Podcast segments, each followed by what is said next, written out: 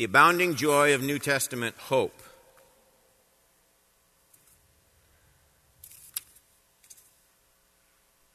This will wrap up this series, part 18. Hope in God in the face of death. Hope in God in the face of death. Two texts I want to start with 2 Corinthians 5 6 to 10.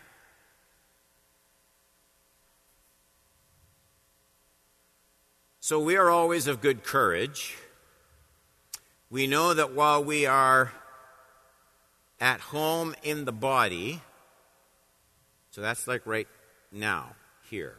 You live in this physical body. We are, we are away from the Lord. True, we worship Jesus. He's present in our midst where two or three are gathered in His name by His Holy Spirit. But you don't see Jesus here like Peter, Paul, and James did. He's away. We're here in these physical bodies, and we're away from the Lord, and He's going to come again. Come again makes no sense unless He's absent in a certain sense right now.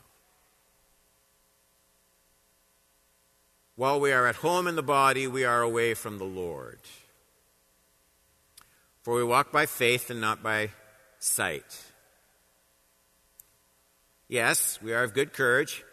We would rather be away from the body. This is interesting. And at home with the Lord. This obviously is talking about the intermediate state, because eternally, when the body is raised, you will have a body again. He's talking about now between the time you die and your body is raised. We are away from the body, but we're with the Lord. In other words, he's talking about what Paul said absent from the body, present with the Lord. To die is gain. That's one of the clearest passages in the New Testament. It doesn't get used that way that often, which is surprising to me because it certainly indicates something better than just a soul sleep or some kind of unconscious existence. He says, we'd, we'd rather be away from the body and with the Lord. It's better than the bodily life that you have now. My father, his body is in the Newmarket Cemetery, my dad. He's with Jesus. But according to this text, that's better than what he had before. It's not all that will be,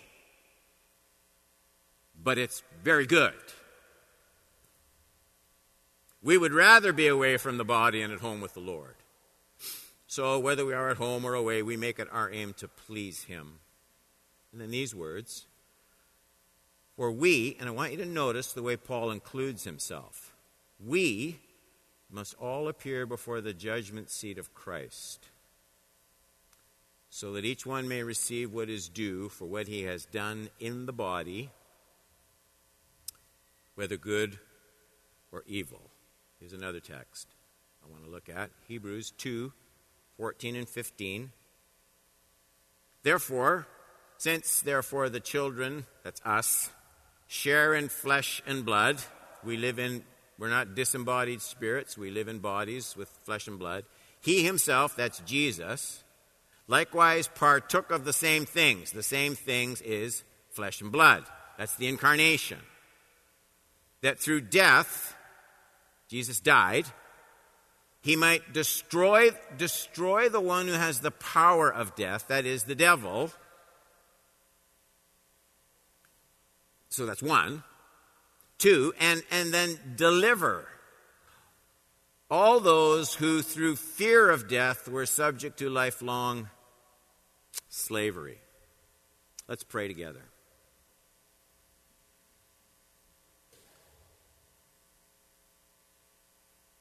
We, we, we feel we need to ask forgiveness for ever thinking of this as an ordinary moment, that, that the Creator, the invisible Creator and Designer of the whole world and everything in it, including ourselves,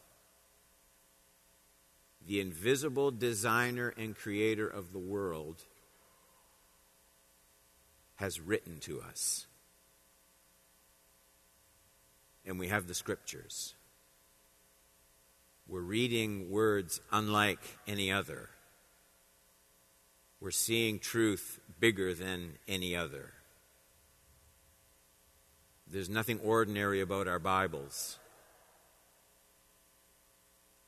And so help us, Father, to treasure truth, hear your spirit, and change our lives. Thank you for speaking to us through the written word. In Jesus' name, amen. Point number one man has eternity permanently fixed in his heart to cause him to hope in God alone. The Bible uh, teaches that what separates you from um, your, your poodle or, or whales or dolphins or chimpanzees is not mutations and chemicals, but personhood in the image of God. So, so when you accept and understand this truth, you'll know why there are times when you lie awake at night and you think about eternity. Ecclesiastes 3:11, he has put eternity into our hearts. It's in the heart of the atheist. It's in the heart of the agnostic. It's in the heart of every person that breathes. He has put eternity in the heart. That's why, by the way, that's why the fool is forced to constantly tell himself there is no God. Psalm 14:1. The fool says in his heart. He has to do he has to do something with the eternity that's in his heart. And what he does is he goes, There is no God, there is no God, there is no God, there is no God. He has to constantly push that down. So, the central thesis of this whole series of messages is, is when people lack hope in the promise and the blessing of God, they don't just go into mental and moral hibernation. They begin to rely on the false hopes promised by immediate temptations, delights, and distractions. But that verse, Ecclesiastes 3:11, he's put eternity in their hearts it, it, it states that people created by God, they can't help but think about eternity. It, it's an unavoidable part of personhood that's both a blessing and a curse. I mean, it's a blessing if you know what the New Testament teaches about the real living person, Jesus Christ, God the Son. Our opening text says that he came and tasted and conquered death for those who live under his lordship. But the other side is thinking about eternity is also a curse for millions of people. And that leads to point number two.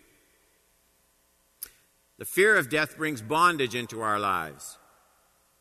It's in, it's in, uh, it's in these words from Hebrews 2 14 and 15. Since therefore the children share in flesh and blood, he himself likewise partook of the same things, flesh and blood, that through death he might destroy the one who has the power of death, that's the devil, and deliver all those. This is the part we're thinking about. Deliver those who, through fear of death, are subject to lifelong slavery. Those are interesting words, and I think they're easily misunderstood. The writer does not mean that these people live every minute, every minute of every hour, afraid they're going to die with their next breath. Most people don't fear death in that sense. Most normal people, at least, don't fear death in that sense. No one except maybe a, a terminally ill no one lives every moment fearing death in that sense. And I, and I don't think that's what the writer means. I think there's a better way of interpreting those words. The text says there's a kind of uh, slavery. Some translations say bondage. There's a, there's a kind of bondage that people are held in because of the reality of death. It's not that they live each minute saying, oh no, I'm going to die, I'm going to die. It isn't that but rather they, they fill their lives with a thousand things. We used to call it the rat race. They fill their lives with a thousand things to keep them from deeply pondering and facing the inevitable reality of the death they do have to face. What they're enslaved to isn't, oh no, I'm going to die, I'm going to die. What they're enslaved to is the thousand ways every day of their lives of avoiding the nagging fear that one day it all comes to an end. They're enslaved to the denial of death. And the effort required to hold this fear at bay is astronomical. Paul describes this treadmill of bondage 1 Corinthians 15:32 If the dead are not raised let us eat and drink for tomorrow we die. So indeed it's your only option. Eat, drink, buy, spend, invest, travel, see, play your brains out because tomorrow and you can do nothing about this. It's all over. billionaire pauper. It's exactly the same. So, this is the bondage that the fear of death brings to those outside of Christ. Look at our world. People are hopelessly addicted to what they eat and drink and wear and buy and drive and live in and work at and invest in and play. The Bible says people are actually held in bondage by all of these pursuits addicted to not thinking about death. Bondage is the right word. So remember the topic. The topic of this whole series the bondage to the ultimate trivial pursuit. This hope killing bondage. It's what opens our souls to a thousand and one false hopes. It what, it's what locks us in, takes us hostage. A thousand and one competing distractions and pipe dreams. So in other words, the fear of death is, it's a root sin in that it leads to bondage in all sorts of areas of life. It sets people on desperate, irrational, self-destructive chases for purpose and meaning. This is so important because we're not supposed to be there. More than anything, the fear of death and the bondage of attempting to avoid facing it, it opens up the life to the entrenching power of the devil. He knows desperate people when he sees them. He can spot those with a hunger for false hopes. As I feel my race against the clock, he offers a thousand false detours, shortcuts to joy and pleasure. He's a master of pulling false hopes out of the hat like a rabbit, the way a magician does it. Try this. Look at this. Watch this. I got this.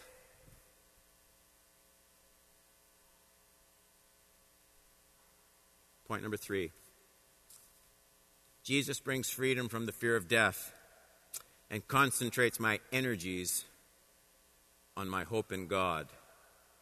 It's in the Hebrews 2:14 to 15 text. Let me just clean that up. Since therefore the children share in flesh and blood, he himself likewise partook of the same things, that through death he, he might he might destroy the one who has the power of death that is the devil, and, and then deliver all those who through fear of death were subject to lifelong slavery. It's easy to misread this text. The deliverance from bondage and fear of death that's described as a result of Christ's incarnation and death. It isn't a deliverance we experience at the time of our death. Okay, I, I, I feel at peace. I'm going to die. I mean, that's beautiful, but that's not what the text is talking about. It's not a deliverance that we experience at the time of our death. It's a deliverance experienced right now while we experience health and life. The deliverance is we are freed from the distracting power of all the false hopes to take our mind off of death. Or put it this way, we don't, we don't live life spending our energy dodging the reality of death. We don't have to anymore. Because of our hope in Christ's life supplying redemption, we can focus our existence on accomplishing God's will rather than avoiding death. We are now free. We in this room. Here's the deliverance we have through Christ. We are now free to risk everything for the cause of Christ.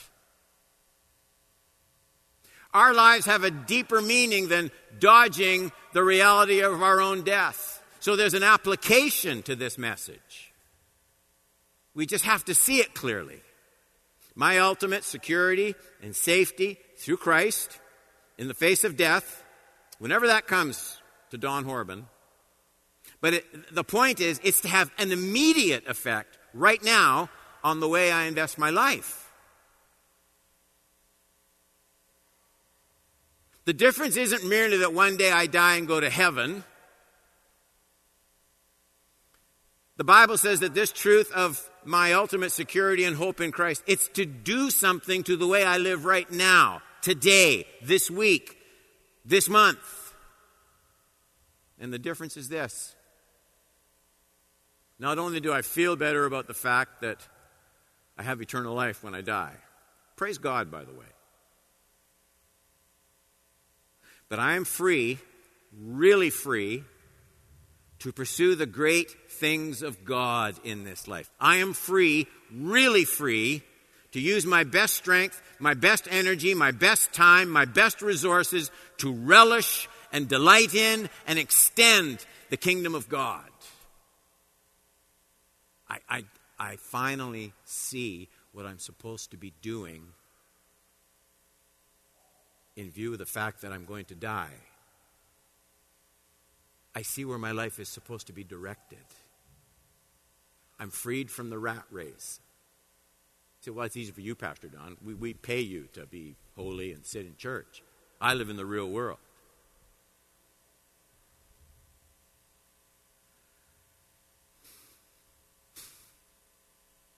All those early disciples, those fishermen and tax collectors, and accountants and carpenters, and computer whizzes and tech people and, and custodians and librarians and secretaries and VPs. You've been freed. You can take all that God has given you, and you don't have to spend your energy trying not to think about death and filling your life with a thousand and one trivial pursuits. The bondage is gone. You can live life for a greater purpose now. That's the kind of freedom that has been brought into your life.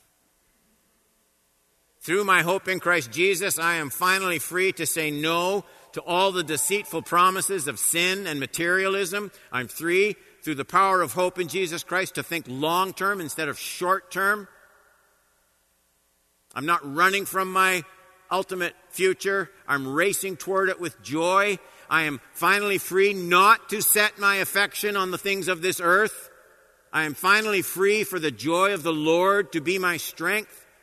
I am finally free to be so unfettered by the things of this world that people begin to see my good deeds and actually glorify my Father who is in heaven instead of seeing a Christian who basically lives life the way they do but goes to church on Sunday. That'll get nothing. That'll get nothing. Because I really believe that my future is secure,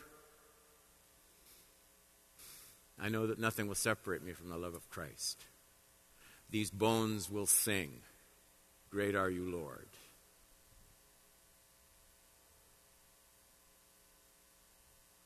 I am free to live for Christ's kingdom because Jesus has already cared fully for all of my eternal needs.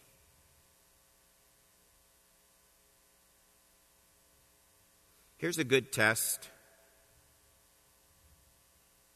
Paul says we are saved, we are saved in this hope. Hope is tied to your salvation.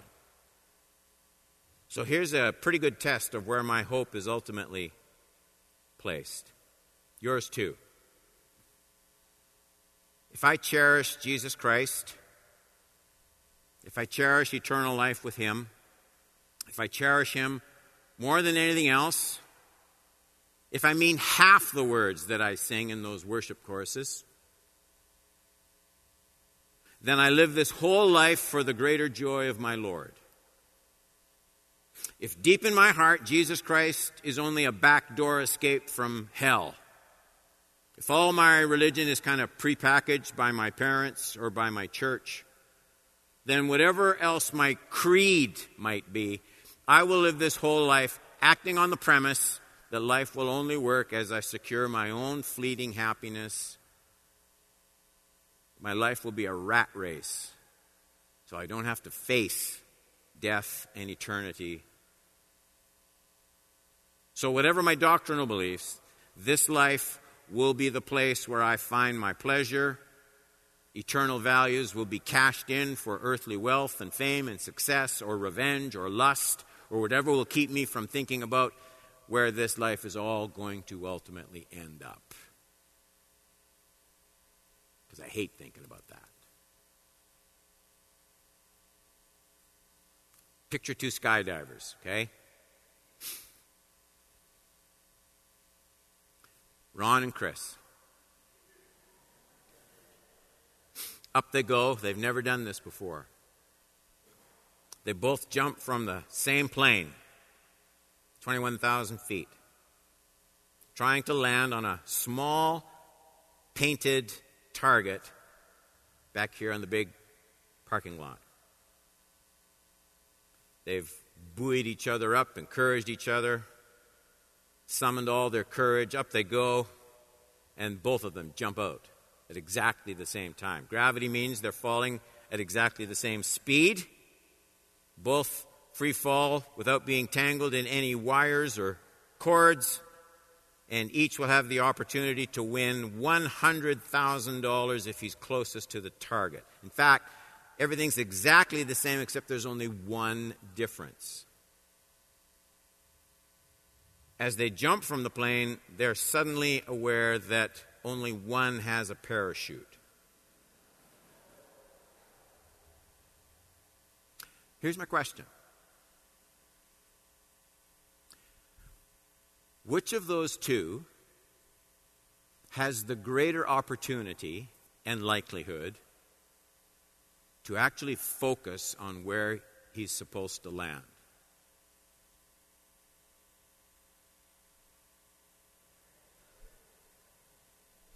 the one with the parachute. There's no fear, right? And because, because, because that bondage to fear is gone, what Ron can do and what Chris can't do is focus, he can focus on what this mission is all about, right? I mean, that's what, that's what happens when the bondage to fear of death is gone. You suddenly get to focus on what you're living for. Do you see the point there? When the bondage is gone, you get to focus on where you're going and what you're supposed to be doing. So, in that very same way, our ultimate security, my hope in Christ, it's to have an immediate effect not when I die, but now on my life. My life is undistracted by the terror of hitting the ground without a chute. My hope in Christ, it fixes my thoughts, my energies on the purpose of life in Christ, not just the end of it. For there's a link between the fear of our inevitable death and the bondage to the power of sin. So, so Jesus came, the text says, and he dealt with two related enemies sin and death. That's what the text says. He, he conquered sin on the cross. And he conquered death by his resurrection. And when Paul says believers now live, quotes, in Christ, he says that over and over again, he means that those, those two victories are related in my daily experience right now. They aren't just truths that I happen to agree with. They aren't just doctrines. So, so here's how the fear of death and bondage to sin, here's how they are interrelated and how both are dealt with by hope in Christ. Because the bondage of the fear of death has been broken in my life, I no longer need to be deceived by short term, distracting pleasures and promises of sin. We need, to, we need to take what I just said and think it through right down to the bottom. Christ has paid the penalty for all my sins. That means I, I no longer dread God's judgment for those sins when I die. So that's the way Christ delivers us from the bondage of the fear of death. So far, so good. I think we'd agree with that. Jesus paid it all. I won't be judged for those things. But there's more. Much, much more. Because I no longer fear my inevitable death, and because I embrace my future through Jesus Christ, I'm no longer desperate to escape the reality of my inevitable death with false hopes sinful temptations, material pursuits, and short term distractions. So remember, all sin, all sin comes from false hope. That's a review in this whole series. All the devil wants to do is get you to place your hope in something other than God. That's all he has to do. He's a one trick pony. That's what he does. No one sins out of duty. All sin offers an alternate to God for satisfaction. And nothing makes us long for joyful satisfaction in life or security for our future like the gnawing pangs of, can't stay here long, we're going to die, we're going to die. So, point number five what does hope, this is the last point, we're almost done. What does hope look like when it gets expressed in our very short earthly lives? I want to talk now about verses that give Christians a lot of trouble in terms of understanding what the Bible says.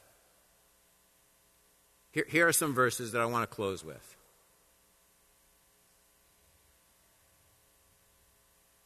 First Corinthians 5, 6 to 10. So we are always of good courage. We know that while we are at home in the body, we are away from the Lord. We walk by faith. We don't see everything yet, not by sight. Yes, we are of good courage. We would rather be away from the body and at home with the Lord. So, whether we are at home or away, we make it our aim to please Him. Why does He do this? We make it our aim to please Him. Why? Why? Well, He tells us. For, that means because. Here's why we make it our aim to please Him. We must, we, must all appear before the judgment seat of Christ, so that each one might receive what is due for what he has done in the body, whether good or evil. And he includes himself in it. That's a troubling verse for a lot of people. One more Revelation 22 12. Behold, I am coming soon. My recompense is with me to, to repay everyone, not just some people for what he has done. Does that trouble you a bit? Romans. Romans 2 5 to 8. But because of your hard and impenitent heart, people who hear the truth, hear the truth, don't respond. You are, you are storing up wrath for yourself on the day of wrath when God's righteous judgment will be revealed. Well, see, Pastor Don, he's just talking about bad people and wrath. No, he's not. He will render to each one according to his works, to those who by patience and well doing seek for glory and honor and immortality. These aren't the bad people. He will give eternal life. But for those who are self seeking, do not obey the truth, but obey unrighteousness, there will be wrath and fury. So you read those. I gave one, two, three texts, but there, I could have given you 15. So there's this time when all of us, Paul says, we, we will all stand before the judgment seat of Christ and be rewarded for our deeds, good or bad. And there's something that we all wrestle with in verses like that.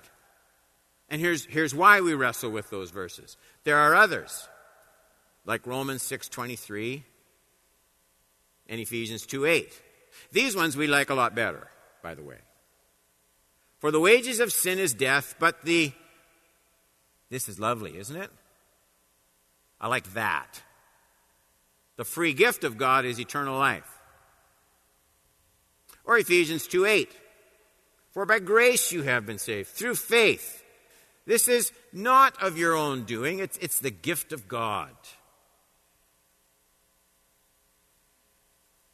So, which is it? The issue confuses a lot of Christian people. What is the purpose of a judgment according to deeds if salvation isn't by works? How can works determine my eternal standing if salvation is a free gift?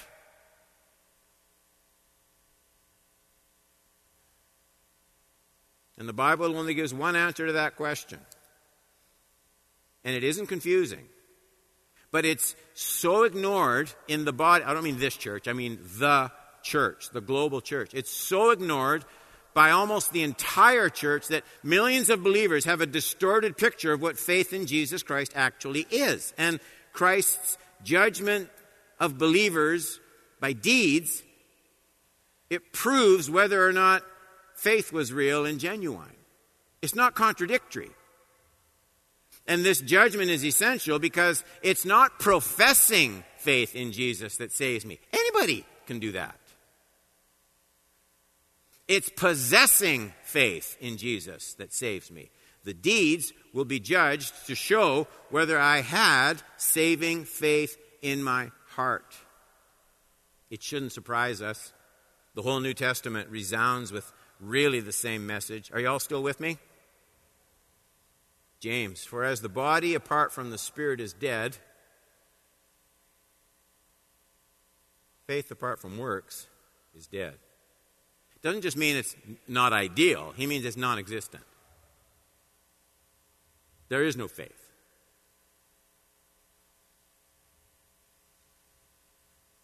That's why we're saved by faith, but judged by works. The works show whether or not real faith was actually ever there. So, my deeds, my works, they accomplish two things at the judgment. First, my deeds will determine the reward for faithful service in God's kingdom. It matters how faithful we are. He who plants, he who waters are one. Each will receive his wages according to his labor. No one made this clearer, and this is the last text. No one made this clearer than Jesus himself. Here's what Jesus said Truly, truly, I say to you, whoever hears whoever hears my word and believes.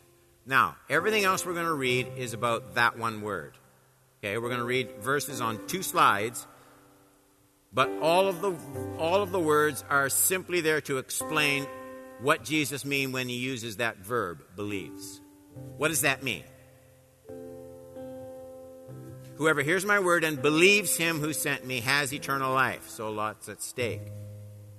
He does not come into judgment, but has passed from death into life. Truly, truly, I say to you, when he says come into judgment, he's not going to, he's not going to, he's escaped hell, damnation. But has passed from death to life. Truly, truly, I say to you, an hour is coming and is now here when the dead will hear the voice of the Son of God and the dead that he means, you'll see on the next slide, This is a big, big thought, church. Up there in Newmarket Cemetery, it's probably in pretty rough shape right now. Lies the body of MPH, my dad. And what that text says is one day, how deep are they? 10 feet down? 8 feet down? And there's, and there's a box, and then it's in concrete. You've seen them buried. And they're way down there. This text says that the body of MPH is going to hear that command. Have you, have you like drilled right to the bottom and allowed this to soak into your soul? And they're going to hear and they're going to be raised.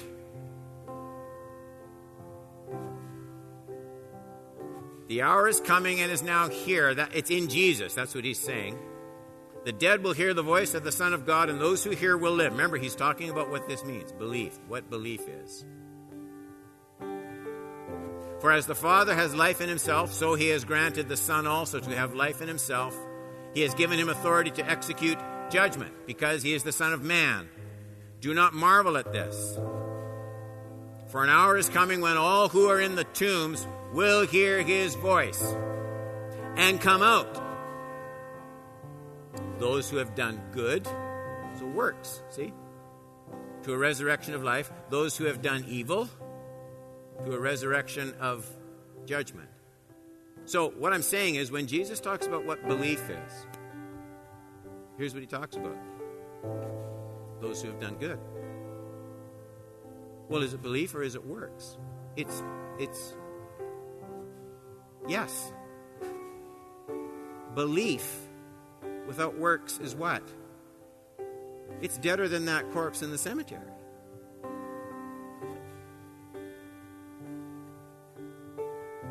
So there's no conflict between those, all those references that talk about being judged by our works, rewarded for our labor, judged by our works. There's no conflict between those, and that salvation is a gift. It's a free gift. It's given to those who believe.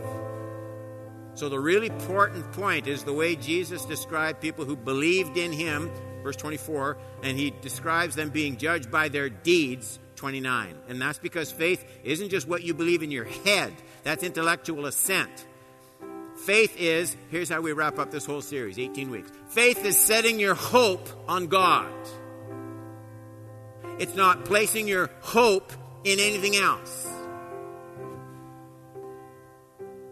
It's where you turn for delight and joy and purpose and life and security and meaning in this preciously short life that we have. Faith is hope aimed at God.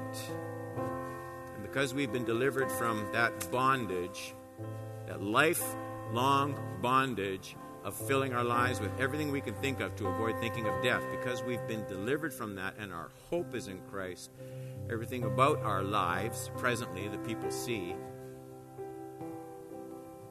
is Christ directed. It's Christ directed.